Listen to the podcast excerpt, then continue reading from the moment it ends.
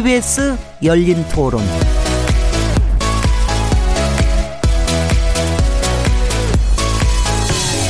안녕하세요. 묻는다, 듣는다, 통한다. KBS 열린 토론 진행자 시민 김진혜입니다.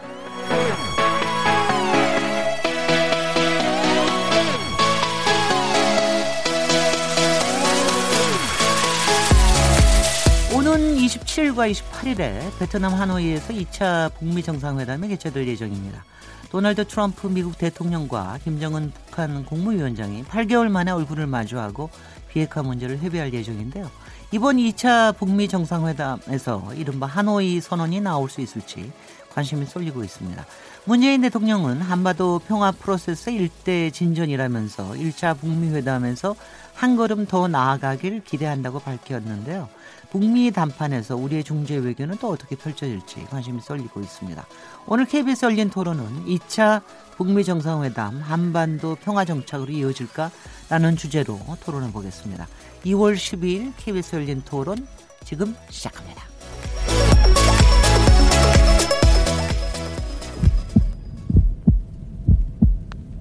살아 있습니다. 토론이 살아 있습니다. 살아있는 토론, KBS 열린 토론. 토론은 라디오가 진짜입니다. 진짜 토론, KBS 열린 토론.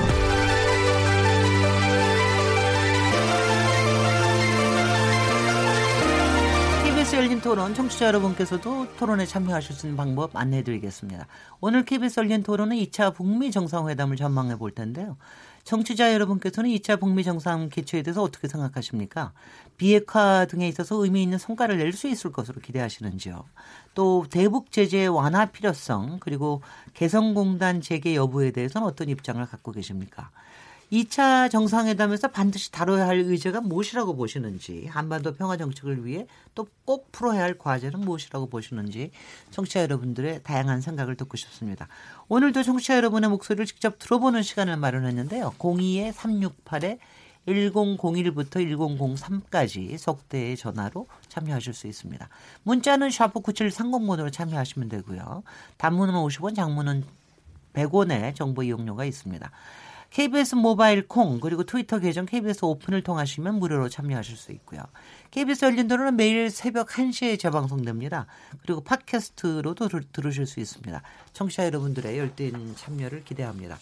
아, 오늘 KBS 열린 토론 2차 북미 정상회담 한반도 평화 정착으로 이어질까라는 주제로 얘기 나눠볼 텐데 함께 토론하실 패널 네 분 소개해드리겠습니다. 남성욱 고려대 통일외교학부 교수님 나오셨습니다. 안녕하십니까. 신범철 아산정책연구원 안보통일센터장 자리하셨습니다. 예, 안녕하십니까. 이물출 경남대 국동문제연구소 교수님 나오셨습니다. 예, 안녕하십니까. 청와대 국가안보실 자문위원이시겠네요. 지금 현, 지금 현재 계십니까? 예. 예, 예. 전현준 한반도 평화포럼 부이사장님 모셨습니다. 네, 안녕하세요. 그 경남대 국동문제연구소에서는 여러분들 여러분들 나오셔서 잘 아는데 한반도 평화 포럼은 조금만 설명을 해주시죠. 어떤 네. NGO인지. 한반도 평화 포럼은 어, 노무현 정부 때 주로 어, 활동하셨던 분들이 나와서 네. 그 정권이 바뀌었잖아요. 네. 이명박 정부로 그래서 어, 그 정신을 좀 계속 이어보자. 그래서 한반도의 평화를 정착시킬 수 있는 방안이 뭐겠는가. 자기들이 또 가지고 있는 어, 역- 역사적 경험이라든가 노하우를 어떻게 또 국민들과 함께 소통할 것인가 하는 그런 취지에서 어, 만들어졌습니다. 그래서 네. 약한 지금 10여 년 정도 됐습니다. 네. 네, 여기에서 이제 많은 분들이 활동을 하다가 지금 입각, 입각한 분들이 많이 계시죠. 이제 그 유명한 네. 문정인 예, 네네, 특보님. 예, 특보부터 시작을 해서 뭐 국방부 차관인 네. 서주석 차관이라든가 서훈 국정원장이라든가 여러분들이 들어가 한 10여 명이 지금 들어가 있습니다 정부에. 네. 예, 그래서 이제 띵크탱크로서 역할을 하고 있는데 네. 에, 물론 이제 한계가 있는 거죠. 예. NGO이기 때문에 그렇기는 하지만 어, 성향으로 보면 좀 이제 진보적인 성향을 아무래도 갖고 있을 수밖에 없고 에, 정부의 여러 가지 저 정책 건의- 건의도 하고 그렇습니다만은 그것이 뭐 구체적으로 받아들이고 있는지는 확실치는 않습니다. 네. 진보적인 성향이라기보다는 뭐 평화적인 성향. 뭐 이런. 이런. 현실주의적이죠. 네네. 그럴 것 같다는 생각이 드네요. 저희가 혹시 기억하실지 모르지만 저희가 지난 연말에 또 남북 문제 가지고 여기서 토론을 했습니다. 그때 이제 남상욱 교수님 나오셨는데요. 그때도 보수 진보 가릴 것 없이 김정은 위원장이 이제 시간이 얼마 안 남았습니다. 이제 결단을 하셔야 됩니다. 그러면서 어, 통큰 결단도 요구하고 또 이제 트럼프 대통령을 깜짝 놀래켜주다. 막 뭐 이런 여러 가지 얘기들을 그날 간절하게 했는데 며칠 있다가 어, 신년사 나오고 조금 이제 휴하는 분위기가 있었어요. 그러고 나서 이제 드디어 어, 2월 27일, 28일 북미 정상회담이 어, 성사가 되게 됐는데요. 어, 이제 뭐 여러 가지 기대가 되지 않을래 않을 수가 없습니다. 그런데 이제 뭐 여러 이미 뉴스가 나왔기 때문에 어, 여러분들도 기대가 많으실 텐데요. 일단 이 베트남으로 결정된 거는 벌써 한 열흘 전, 2주일 전이었던 것 같은데 어, 마지막에 하노이로 결정된 게 이제 아주 최근에 결정이 됐는데 최근에 이제 하노이라는 이 장소의 도시의 회담 장소로서의 의미 어떻게 생각하십니까? 남상은 교수님. 예, 일단 북한하고 정말 특수관계죠. 하노이는 일단 북한 대사관이 있고요. 어, 김일성 주석이 1958년, 64년 두 차례 예, 방문을 했죠. 베트남은 북한에게 양면이 있는 국가 같아요. 그렇겠죠. 오늘 중국 언론에서 어, 이런 기사를 썼더라고요. 북한은 베트남이 아니다. 그게 무슨 뜻이냐면 베트남처럼 개혁 개방해서 미국과 친하게 지내고 국제사회 편입하는 데 대해서 중국이 아 조금 북한과 베트남은 다른 경로를 간다라는 이제 뉘앙스를 가지고 기사를 썼습니다. 하여튼 이 베트남이라는 국가는 제가 작년에 저희 고려대학하고 베트남 사회과학원하고 세미나를 하러 갔는데 네. 자부심이 뭐 G2 국가와 상대해서 지지 않은 나라.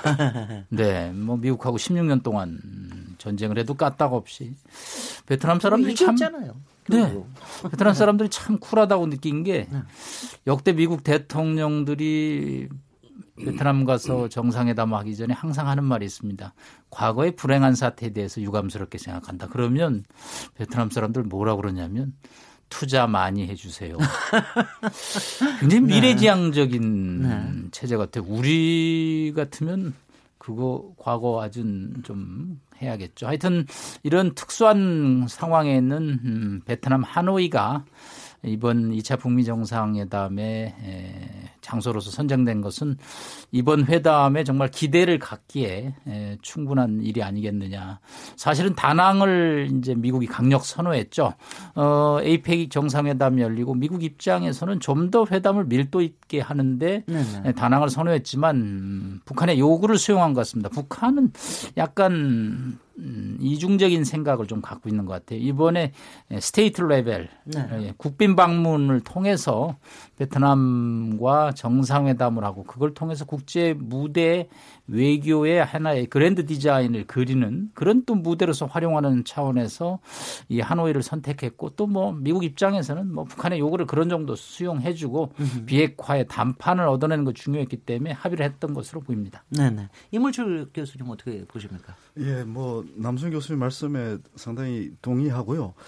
그 사실 이제 이런 말을 썼거든요. 미국이 미국 국무부가 이제 그 하노이 장소가 결정될 때 어, 이런 의미를 부여했습니다. 이 평화 번영의 상징이다. 이 베트남 이 장소를 선정한 것은 평화 번영의 상징이다. 이렇게 얘기를 했거든요. 어, 그러니까 한마디로 이제 그 핵을 포기하는 평화를 선택하면 어, 이런 경제적 번영을 어, 이제 북한도 어, 누릴 수 있다. 이제 그런 의미인 거죠. 그러니까 네. 어, 그, 그런 장소로서 가장 적합한 장소가 이제 베트남이고 그 중에서도 이제 하노이 아닌가 이런 보는 측면이 있고요. 음. 제가 이제 좀 주목하고 싶은 거는 사실 이 베트남은 어, 북한하고는 혈맹 관계입니다. 그러니까 혈맹이라는 것은 이제 전쟁 때 피를 함께 나눈, 함께 싸운 그런 이제 파트너라는 의미가 있는 거죠. 어, 북한에서 몇 안 되는 파트너, 혈맹이 바로 베트남이거든요. 네. 근데 사실 북한은 베트남하고 협력할 게 굉장히 많습니다. 근데 이제 아까 우리 남 교수님 얘기하셨지만 아, 베트남은 그 경제 건설이 더 필요했고 경제 건설을 위해서는 북한 아, 미국하고 우호적 관계를 유지해야 되고 어 그러다 보니까 이제 북한이 핵 개발하면서 어, 베트남도 국제사회 제재에 적극 동참을 했습니다. 예. 예. 그러면서 이제 북한과 베트남의 관계가 발전할 수 없었거든요. 그런데 제가 볼 때 이번에 김정일 위원장은 어, 두 마리 토끼를 잡으려고 하는 것 같아요. 그러니까 미국하고의 어,談판을 통해서 관계 개선을 하는 것도 중요하고 베트남과도 전면적인 관계를 복원하려고 하는 생각을 갖고 있는 예, 것 같아요. 예. 그것도 의미 왜냐하면 있겠군요. 예, 그 굉장히 중요한 거거든요. 음. 그러다 보니까 아, 국빈 방문도 하려고 하는 거고 이제 그런 여러 가지 생각을 갖고 있는 것 같아요. 그러니까 최대한 실리를 확보하고자 하는 의도를 어, 북한은 보여준 거고 어, 미국은 그 그것도 알면서도 흔쾌하게 이제 비핵화 좀 더 진전된 비핵화를 견인하기 위해서 어, 장소를 양보한 게 아닌가 예. 생각합니다. 예, 예. 이게 결정된 게 저기 비건이 평양에 가서 그렇죠. 결정한 거죠. 예. 그러니까 마지막 근데 이미 그런 얘기도 있었는데 이미 결정해 놓고 나중에 발표한 게 아니냐. 그렇게 마지막에 결정을 할 수 있었을까 싶기도 하고. 어떻게 보세요? 신범철 센터장님. 예. 아마 그 김영철 부위원장이 워싱턴에 갔을 때 베트남에서 한다는 것은 결정이 됐었던 것 같아요. 네. 다만 북측은 뭐 이야기 들려보는 걸 보면 어, 하노이를 선호했고 미국은 다낭을 선호했던 거죠. 그렇지만 그 이견 차이는 비건 대표가 평양에 가서 논의를 하면서 미국이 양보하는 거로 결정이 된 것 같습니다. 뭐 베트남이라는 그 장소의 특징 우리 뭐 남 교수님하고 이렇게 다 말씀해 주셨지만 결국 양측의 이해 접점을 찾을 수가 있는 거죠. 네. 미국으로서는 변화된 베트남을 상징하는 거고, 어, 그리고 북한으로서는 어, 과거의 혈맹 네. 어, 그런 것을 갖다가 이렇게 딱 고려할 때 어떻게 보면 최적의 어, 이렇게 장소가 아닐까 생각합니다. 네, 아니 굉장히 저기 아주 오늘 뭐라 그럴까 영리하다고 표현하면 너무 무례한 표현일지 모르지만 하여튼 현명하게 결정을 한 것 같다는 생각이 드는데 전현준 부의사장님께서는 어떻게 보고 계십니까? 예, 뭐 좋은 말씀 더 하셨고, 어, 그러면 이제 북한의 의도와 미국의 의도가 있지 않겠습니까? 예. 북한의 의도는 역시 이제 아직은 베트남이 어, 공산주의를 그대로 유지하고 있죠. 일당 독재를 그러면서 개혁 개방을 했기 때문에 하나의 이제 모델이 될 수 있는 거고, 또 자기 할아버지가 어, 두 차례 거쳐서 58년과 64년 두 차례 거쳐서 어, 당시에 이제 호치민 국가 주석과 협상을 하면서 반제 에, 동맹을 맺었고 네. 또 월남전에도 그 자기들의 공군을 보냈죠. 아 공군이 참여했군요. 그래서 약 네. 84명의 조종사를 보냈는데 14명인가가 사망을 했습니다. 예. 전투하다가. 네.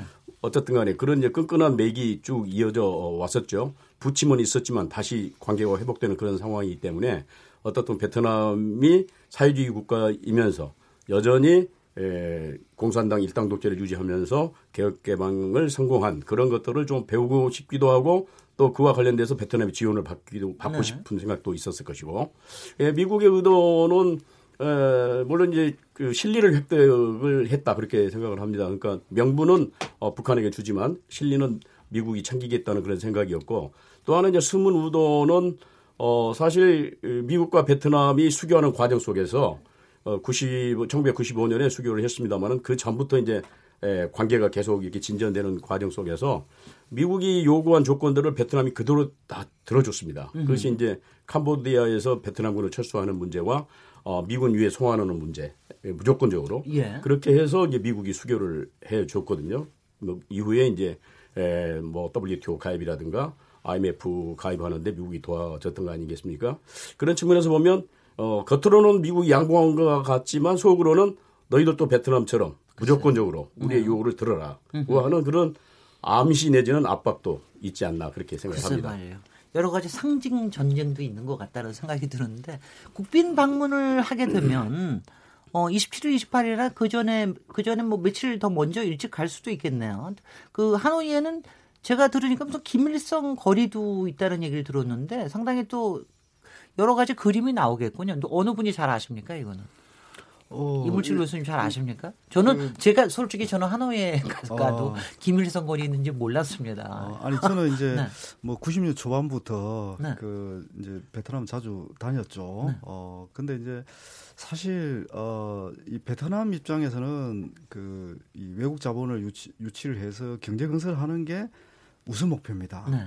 이제 그러다 보니까 굉장히 이제 실리적인 선택들을 계속 해왔던 걸 같아요. 네. 그 사실 베트남 경제에 보면 그 외국 자본 그 비중이 60% 정도 됩니다. 굉장히 많습니다. 네. 그러니까 어, 순수 베트남 경제 비중이 3, 40%밖에 안 되거든요. 네.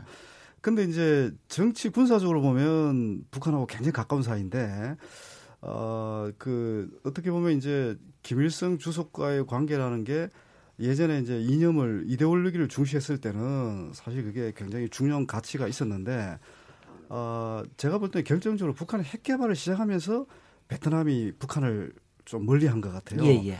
어, 그렇지만 어, 제가 이제 알고 있는 내용은 지금 그, 베트, 그 베트남에 이제 김일성 거리도 있고 또 어, 아까 우리 이제 전현준 부의사님 말씀하셨지만 그이 베트남 전쟁에 참전했던 북한 군인들 14명을 추모하는 공원도 있거든요. 추모 공원도 조성이 좀 잘 돼 있고 네. 또 그 외에 이제 그 어, 베트남이 나름대로 이제 의리를 굉장히 강조하는 나라 중에 하나입니다. 그러다 보니까 아, 이그 어, 북한군의 참전에 대해서는 상당히 자기들이 고맙게 생각도 하고 어, 사회주의 뭐 형제국이라는 표현도 썼고 또 이 사회주의 그러니까 이제 당대당과 관계에서는 어, 당대당 관계에 있어서는 우호적인 관계를 유지하려고 나름대로 노력을 했어요. 네. 노력을 했는데 이제 어, 북한이 이제 핵 개- 개발하고 또 경제난에 심각한 경제난에 봉착하고 이러면서 관계가 역전이 돼 버린 거예요. 음. 사실은 과거에는 북한이 중국에 원조를 해줬거든요. 네. 군사 원조 말고도 경제적으로도 원조를 했습니다. 베트남에? 예, 예, 베트남에. 네. 예. 근데 이제 완전 히 역전이 돼 버렸잖아요. 예. 그죠? 이제 그러면서 이제 관계가 좀 소원해졌죠. 어, 네. 그, 그렇지만 제가 아까 앞서 말씀드렸지만 어, 김정은 위원장이 아마 노리는 것 중에 하나도 네. 어, 할아버지 김일성 주석과 과거 이제 호찌민 네. 베트남 주석 간의 그런 우정을 강조하면서 어, 좀 더 이제 사회적 형제국으로서 어, 이제 뭐 그런 관계를 좀더 어, 복원시키고 정상화시키려고 하는 어, 그런 의도를 어, 보여주고 있지 않나 그렇게 글쎄요. 보는 거죠. 베트남은 또 우리 우리하고도 엄청나게 또 각별 우리가 지금 3위인가요? 교육 수위가 순위가 아마 3위 아니면 4위입니다. 베트남은. 투자 관련해서는 일 1위고요. 네, 네. 어, 그 그러니까 삼성 기업 하나가 아, 베트남 전체 수출에서 25%를 차지합니다. 이야, 대단하네. 어, 굉장하네요. 굉장하죠. 어. 예. 네 네. 어떤 관계가 이제 벌어질지. 근데 혹시 그 예측을 하셨어요? 이게 대, 대개 북미 정상회담이 한 2월 말쯤에 될 거다 이런 거는 예측하셨어요? 뭐 여러 남성호- 가지 남성호 교수님. 예, 시나리오일 때 3월부터는 미국 하원이 민주당이. 되거든요. 네. 트럼프 대통령이 이제 피곤해질 가능성이 좀 있죠. 그리고 8개월이 지나가고 있는데 뭐 구체적인 성과가 없이 이렇게 동력을 잃을 가능성이 있고 북한 입장에서도 1, 2월에 뭔가 판을 짜지 않으면 금년도 상반기가 또 어려워지는 양상이 벌어질 수 있고 뭐 등등 뭔가 sooner is better로 영어로 써서 죄송하지만 빨리 하는 게 좋겠다라는 게 양 지도자 간에 예, 어느 정도 컨센서스가 합의가 됐던 것 같습니다. 베트남 작년에 사회과학원과 세미나 할 때 이 베트남이 북한에 대한 양면의 감정이 있더만요. 예. 연민 동정이 있습니다. 네. 예, 옛날에 우리랑 잘 지냈던 시절이 있고 지금 뭐 임 박사님하고 전현준 박사님 얘기한 대로 우리가 또 지원 받던 시절도 있지. 그런데 우리는 좋은 선택을 했지. 그래서 이렇게 잘 살고 있습니다. 네. 재작년에 FDI 그 직접 투자가 126억 달러입니다. 우리가 100억 달러, 106억 달러거든요. 그러면서 사회과학원 고문이 뭐라고 그러시냐면 이제 노동 집약적인 건 좀 그만 왔으면 좋겠다. 네. 환경 오염하는 거 안 왔으면 좋겠다. 뭐 삼성전자 같은 거 나오면 참 좋겠다. 뭐 이런 정도로 FDI가 넘쳐나거든요. 네. 그런 상황에서 이제 이 평양을 바라보는 시각이 좀 애매한 거죠. 네. 그러니까 얼마 니, 니네도 미국하고 무슨 관계 개선이 되지 않으면은 우리가 뭐 좀 가까운 척 하기도 힘들다 뭐 이런 겁니까? 근데 얼마나 아, 베트남 사람들이 이 친미냐면요. 네. 아침에 회의하러 가는데 그 길가에 남자들만 앉아서 차를 마시고 떠들어요. 네. 여자들은 다 일하러 가고. 그 저 사람들 무슨 얘기 주로 합니까? 그랬더니 첫 번째가 박항서 감독 축구 얘기하고 두 번째 주제는 중국 비판하는 거래요. 네. 아, 중국 반중 친미. 작년 11월에 미국 항공모함이 정박하거든요. 올해 핵 항공모함이 들어올 것으로 지금 예상을 합니다. 그 정도로 친미거든요. 네. 싫고 좋고의 문제가 아니라 미국하고 가까이 가는 게 실리에 돋하는 거죠. 음. 네. 그게 IMF, ADB 돈을 쓸 수 있는 길이라는 걸 이 사람들 일찌감치 판단한 거죠. 그런 차원에서 베트남은 북한에게 이번에 지금 이제 부총리가 지금 평양에 들어갔죠. 아마 국빈 방문 실무 협의 차원인 것 같아요. 뭐 원하는 건 다 해줄 테니까 국제사회에 좀 비핵화로 방향을 잡으려는 뭐 완곡한 옛날에 친하게 지내다 헤어졌는데 손 씻고 이쪽 네. 베트남은 개과천선해서 아직도 검은 세계에 있는 친구한테 우리처럼 좀 하면 좋은 세상이 온다라고 뭐 암시하겠죠. 어떻게 권유를 하겠습니까? 예, 다 주체 그러니까. 미국이 네. 저기 베트남을 통해서 어, 보여주려고 하는 메시지도 상당히 또 거기에 있다고 볼 수도 있겠군요. 네. 저기 근데 어떻게 뭐 이번에 하던 비건 특보가 평양에 갔다 오고 난 다음에 지금 전반적으로는 아주 굉장히 잘 됐다. 생산적이었다. 그런데 구체적으로 뭐가 테이블 위에 올라올 것이냐 어떤 의제가 테이블 위에 올라올 것이냐는 아직 그래서 그잘 저기 뭐 솔직히는 사진은 또 너무 다 알려주면 그렇겠는데 어떻게 어떻게 지금 예측하고 계십니까? 전현준 부이사님? 네, 좀 비건이 지금 워싱턴에 있으면서 우리 문희상 국회의장을 비롯한 여야 대표단들이 지금 그렇죠. DC에 방문하고 있는데 거기에서 몇 가지 시사점 있는 얘기를 했습니다. 어, 우선은 한미 공조가 이제 중요하다. 어, 그런 점에서 working group이 잘 가동되고 있다. 어, 그래서 이제 만족스럽다 그런 얘기를 했고 국제사회 대북 제재 틀 내에서 남북 관계가 이루어져야 된다. 그래서 너무 빨리 앞장서서 뭐 금강산 관광이니 뭐 개성공단이니 이런 것에 대해서 가지 말라고 하는 그런 얘기를 다시 했고 네. 북한과 협상 과정에서는 굉장히 건설적이고 생산적이었다. 분위기가 아주 좋았다. 그렇게 얘기를 했습니다. 또 의제에 대해서는 합의는 했다. 근데 의제는 동의를 했지만 구체적인 이제 내용에 대해서는 협상을 해봐야 안다. 앞으로 이제 다시 만났을 때 협상하겠다. 양측이 무엇을 원하는지 정확하게 서로 그 설명하는 시간을 가져야 된다. 그런 얘기를 했습니다.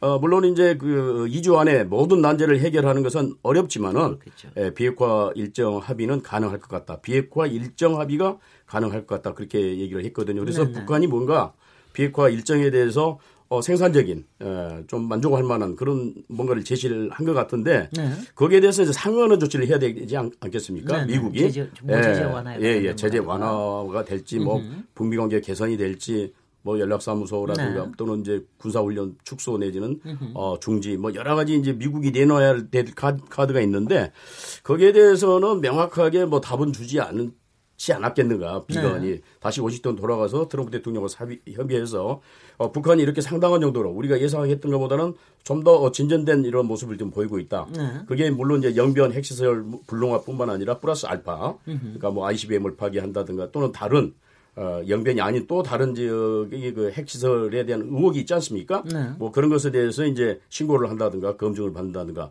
하는 뭔가를 좀 내놓은 것 같아요. 네. 어, 거기에 대해서 미국이 이제 뭔가를 줘야 되는데 뭐 종전선언이 됐든 뭐가 됐든 줘야 되는데 우리로서는 감, 관, 어, 관심은 물론 어, 금관산 관광 재개와 개성공단 재개 문제이지 않겠습니까? 근데 미국은 뭐 앞으로 또 논의가 돼야 되겠습니다만은 돈 들어간 일은 절대 안 하겠다는 거거든요. 그럼요. 예, 지금도 뭐 여전히 이번에도 네. 마찬가지였어요. 네. 어, 분명히 말하는 것은 북한이 비핵화하기 전에는 어, 제재는 계속된다. 그런 얘기를 했기 때문에 그러면 돈 주는 거 아닌 것으로 무엇을 줄 것인가 미국이 그러니까 말로 하는 거, 네. 뭐립 서비스일까?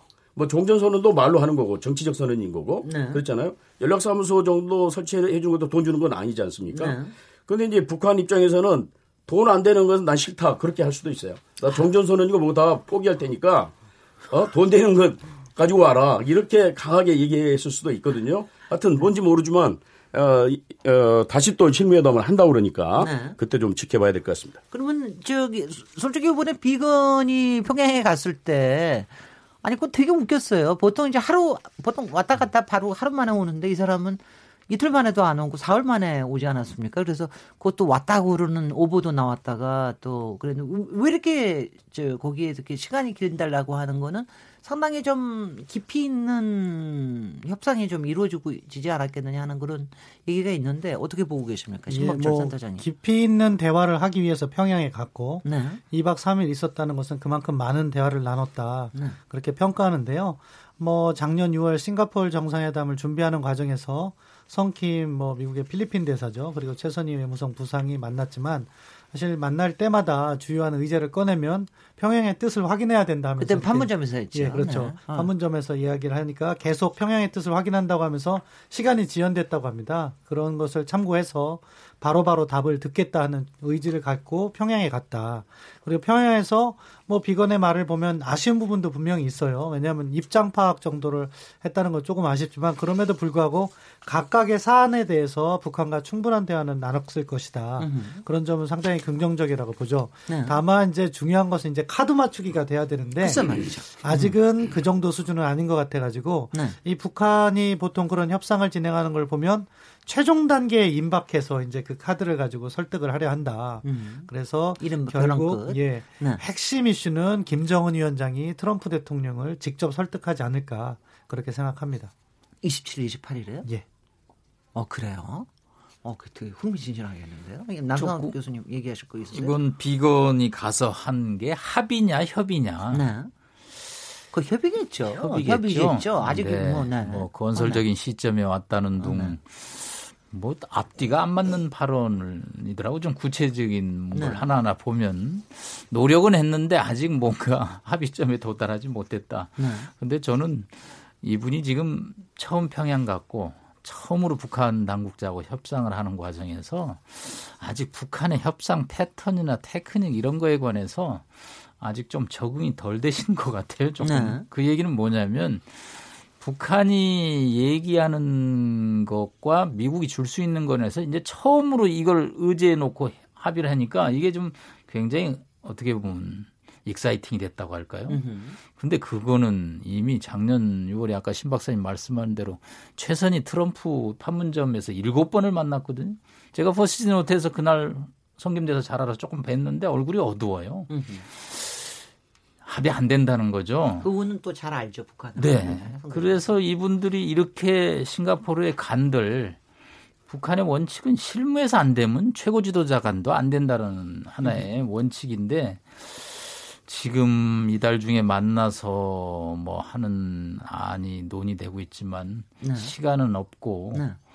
이거 역순이거든요. 날짜 잡고 의제 확정하는 거는 1차 때 패턴인데 좀 걱정이 2차 때도 똑같은 패턴이란 말이에요. 합의를 해놓고 날짜를 잡아야 할 텐데 날짜 잡아놓고 혼수 날짜 결혼식 날짜 잡아놓고 지금 혼수가 아직도 해결이 안 되는 지금 역순이라 이게 불완전한 이 합의 상태를 가지고 또 하노이에서 만나서 트럼프 대통령의 제가 걱정은 아직도 나이 어린 지도자를 현장에서 얼르고 달래고 뺨 때려서 합의문에 도장 찍을 수 있다고 한다라는 오산을 아직도 하고 있지 않나 음. 그런 걱정이 좀 있습니다. 좀 그게 좀 스타일이 그런 거 트럼프 스타일이나 김정은 스타일이 벼랑 끝에 마, 마지막에 가서 딜을 하겠다.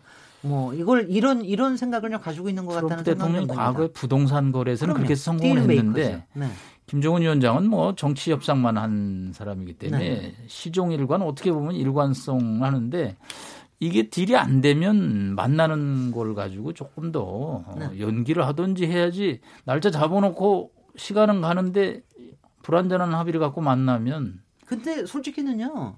지금 여러 가지 시나리오는 거의 나와 있는 상태 아닙니까? 그러니까 물론 이제 그걸 실무적으로 이행하기 위해서는 또 검토해야 될게 굉장히 많겠지만 여러 가지 시나리오가 이미 나와 있어서 이게 작은 딜이냐 빅딜이냐 이거의 차이인데 그, 그, 그 시나리오를 조금 설명해 뭐가 지금 테이블 위에 올라와 있습니까? 이물주 교수님.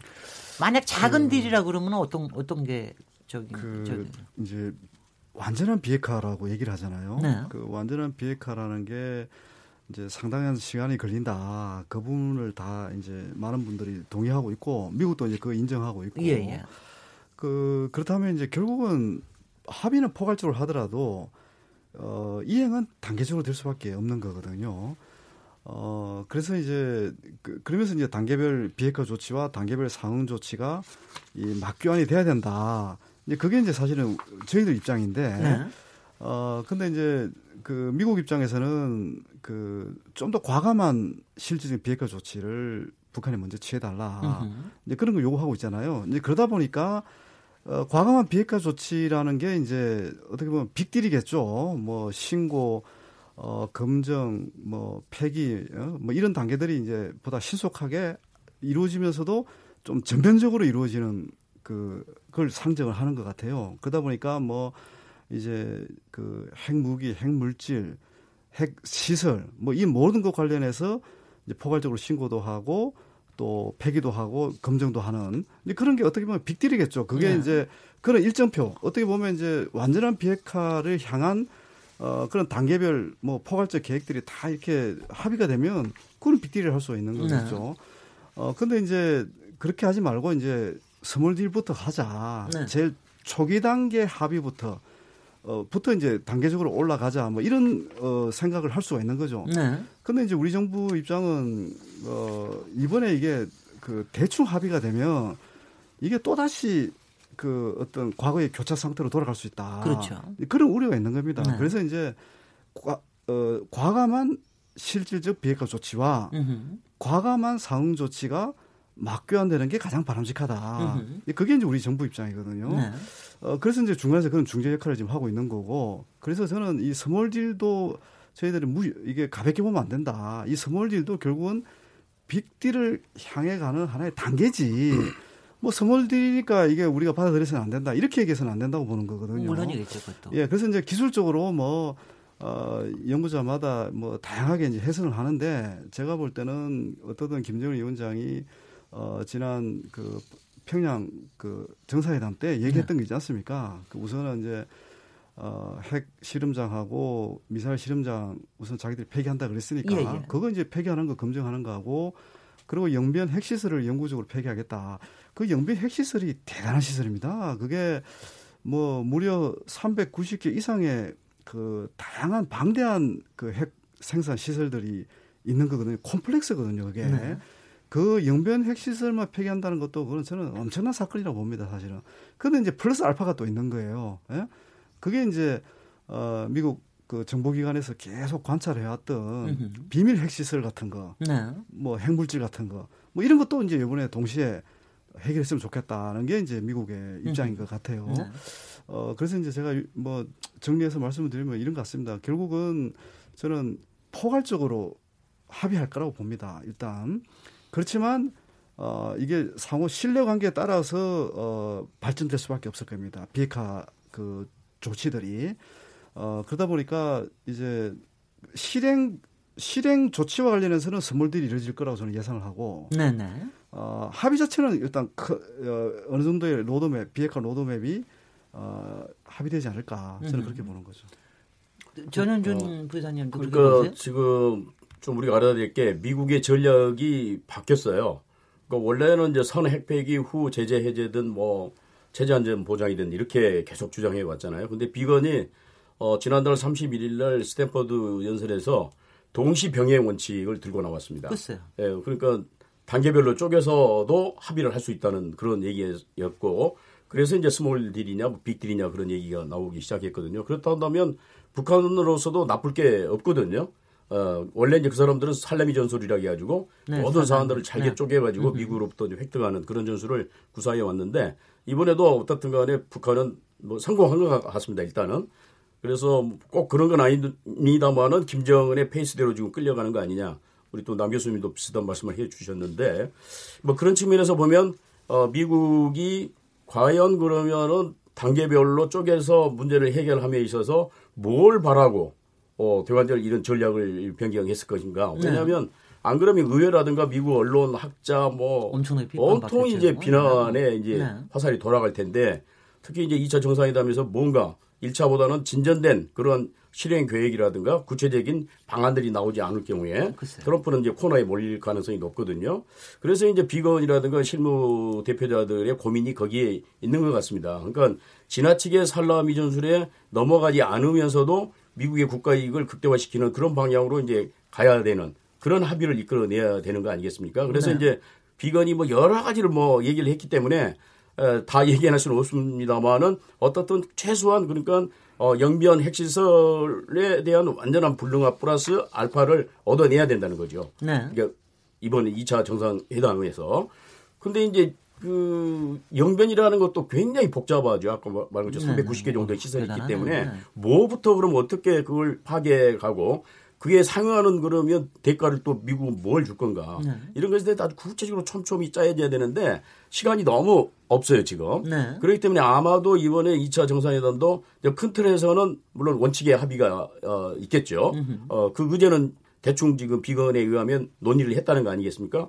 역시 이제 중요한 것은 구체적인 액션 플랜인데 네. 거기에 대해서 그러면 이제 감시해야 되고 들어가서 그렇죠. 이런 거 엄청난 시간이 또 필요한 겁니다.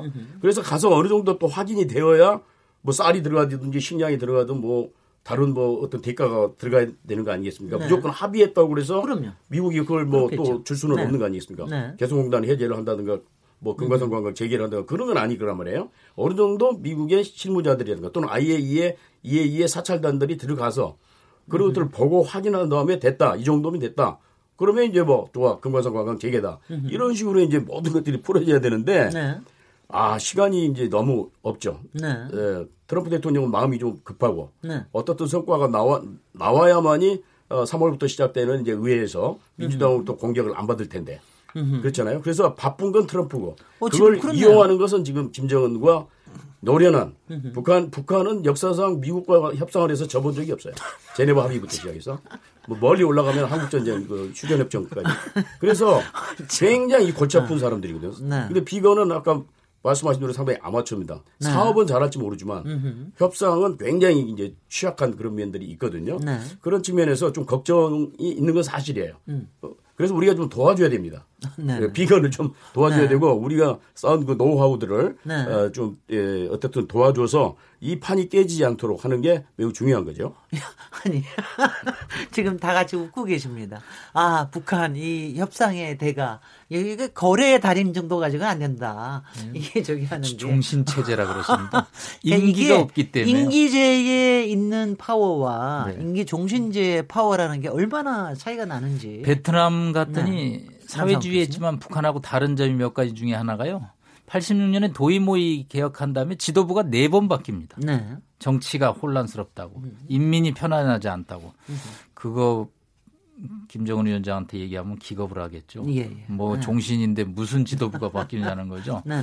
네. 예, 지금 이제 뭐 small deal 얘기까지 와서 조금 더 깊이 들어가면 뭐 신고 사찰 검증이 비핵화의 ABC인데 네. 시간도 없고 또 한번 해봤거든 6월 12일 날 그랬더니 이거 간단치 않다. 그게 영화로 말하면 지금 시즌 2란 말입니다. 그렇죠. 시즌 2가 시즌 1보다 이거 성공하려면 영화가 잘 돼야 되는데 네. 시즌 시가- 2가 성공하면은 시즌 3, 시즌 4 계속 나옵니다. 나오죠. 네, 근데 네. 이게 지금 전 박사님 말씀한 대로 시간이 여의치가 않다. 음.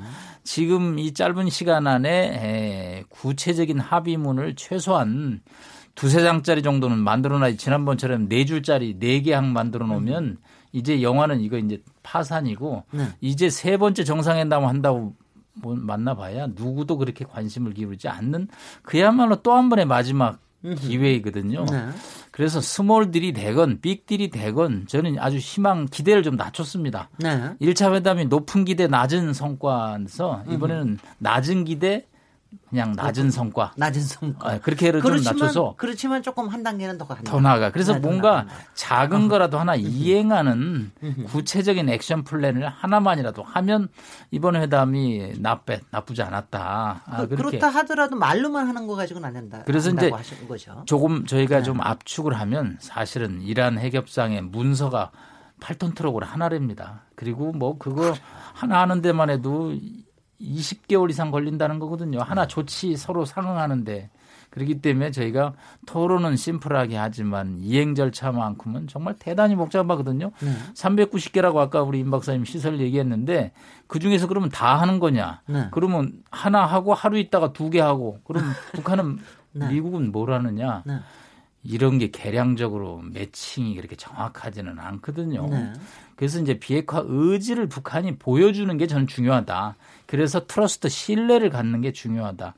그래서 이번은 북한이 제발 좀 이렇게 뭐 막 기자들 불러놓고 뭐 폭파한다, 뭐 냉각탑 폭파한다, 지난번 핵실험장 폭파한다 이런 퍼포먼스 하지 말고 영변에 일단 IAEA 또 사찰단 미국 대표단 초청해서 그게 그게 지키죠. 일단 예 네. 우리 시설이 이거다 영변을 폐기한다면 이런 거 이런 걸 하겠다 한번 보여주라는 거죠 미국 사람한테 네. 그리고 미국은 니네 그러면 이거 했을 때 뭐 하겠는지 네. 거기서 계약서를 구체적으로 쓰라는 거죠 네.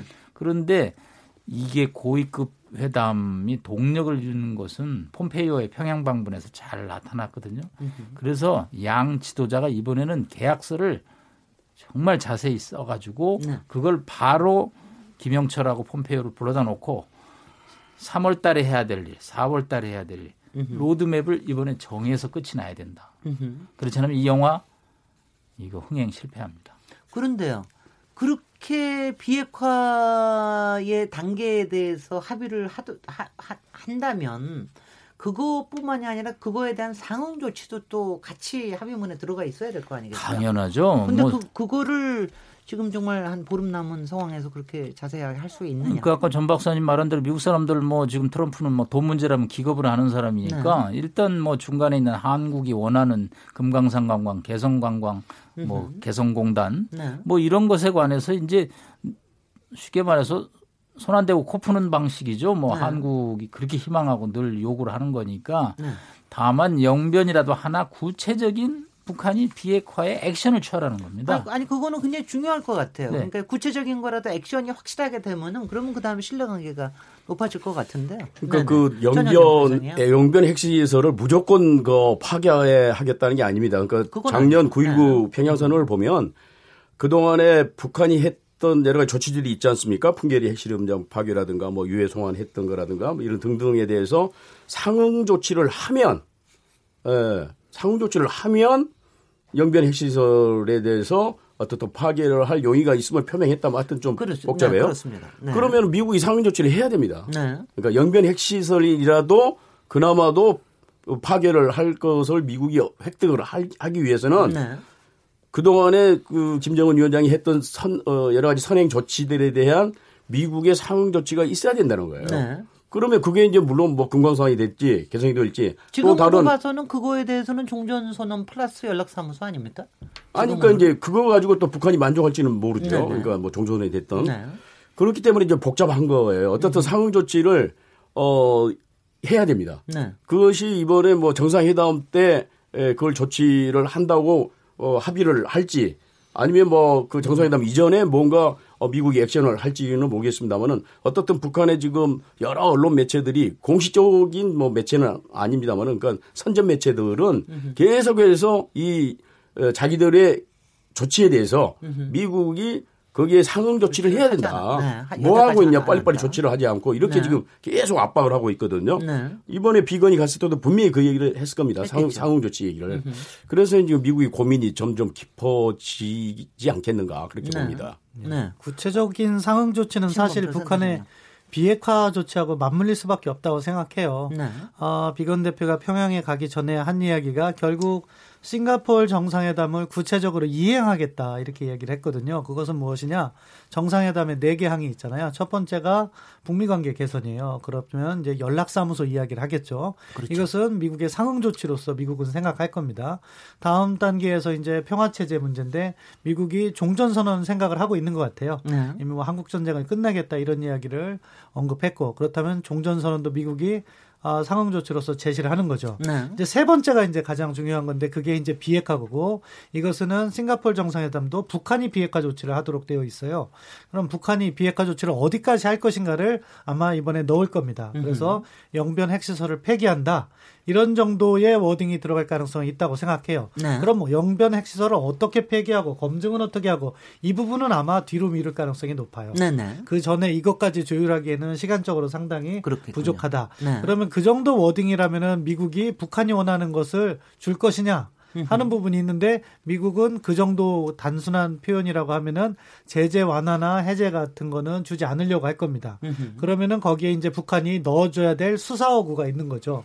영변 핵시설에 대해서 신고하고 검증받고 폐기하겠다. 이런 식의 구체적인 어, 검증 이야기가 들어가면 미국의 상응 조치는 커질 거예요. 네. 그러면은 이제 뭐 미국이 생각하는 상응 조치의 첫 단계는 저는 원유 공급량 확대라고 보는데 지금 원유 얘기가 공- 나오겠죠? 예, 그렇습니다. 네네. 원유 공급량을 확대해 주든지 음. 아니면은 뭐 북한에 대해서 특별히 인도적 지원을 갖다가 대폭 지원하든지 어, 그런 부분에 있어서 보상을 해주겠죠. 네. 그리고 또 뭐 플러스 알파 이야기가 나와서 농축 우라늄 시설까지 들어간다고 하면 또 상응 조치가 더 커질 수도 있고 이게 이제 그게 네. 교환되는 것이 이제 아마 비건 대표가 이번 주말부터 네. 남은 기간 동안 협상을 하는 과제인데 네. 이게 타협되지 않으면은 결과적으로 정상회담에서 나오는 것은 아주 간단한 이행 조치, 연락사무소, 종전선언, 영변 핵시설 폐기, 유해 송환을 언제까지 한다. 그리고 이것을 위한 실무회담을 언제 갖는다. 이런 식으로 할 것 같은데요. 네. 이렇게 되면은 소위 말하는 small deal이 된다는 거죠. 그렇겠죠. 그래서 북한의 비핵화 조치가 보다 구체화되는 것이 이제 부- 미국의 상응 조치로서 제재 완화 부분이 들어가는 빅딜로 가는 거고요. 어. 어, 제가 생각하기에는 개성공단이나 금강산 관광은 미국이 생각보다 쉽게 안 내줄 겁니다. 네네. 왜냐하면은 이 부분이 이제 우리 같은 경우에는 제재 면제로 생각하고 있잖아요. 그런데 이게 어떻게 보면은 북한하고의 합작 사업이 되는 거예요. 이 합작 사업에 대해서 예외를 만들어주면 중국 기업들도 당연히 할 겁니다. 그러면은 제재의 핵심 부분이 훼손이 되는 거죠. 그러니까 금강산관광과 개성공단은 미국은 어떻게 보면 협상의 레버리지로 갖고 북한의 보다 높은 수준, 그러니까 적어도 영변 핵시설의 철저한 신고 검증, 결국엔 검증 과정에서 사찰단이 들어가서 뭐 폐기하는 걸 보는 게 아니라 그 안에 들어가서 시료 채취를 해서 네. 그것을 과학적으로 분석하면 북한이 얼마만큼의 플루토늄을 생산했고 얼마만큼의 농축 우라늄을 생산한지를 추적할 수가 있어요. 그 부분이 보장된다면은 그때는 개성공단이나 금강산 관광까지 고려를 할 것이다. 네네. 하지만 거기까지 북한은 한 번도 허용한 적이 없거든요. 그래서 음. 그 부분이 아주 넘어야 될 아, 높은 산이라고 생각합니다. 네. 여기서 저희가 저 아주 구체적으로 지금 단계 단계로 다 나눠주셨기 때문에 저희가 2부를 논의를 진행하기가 좀 쉬울 것 같은데요. 어, 여기서 잠시 쉬었다가 토론 이어가도록 하겠습니다. 지금 여러분께서는 KBS 열린 토론 시민 김진애와 함께 하고 계십니다.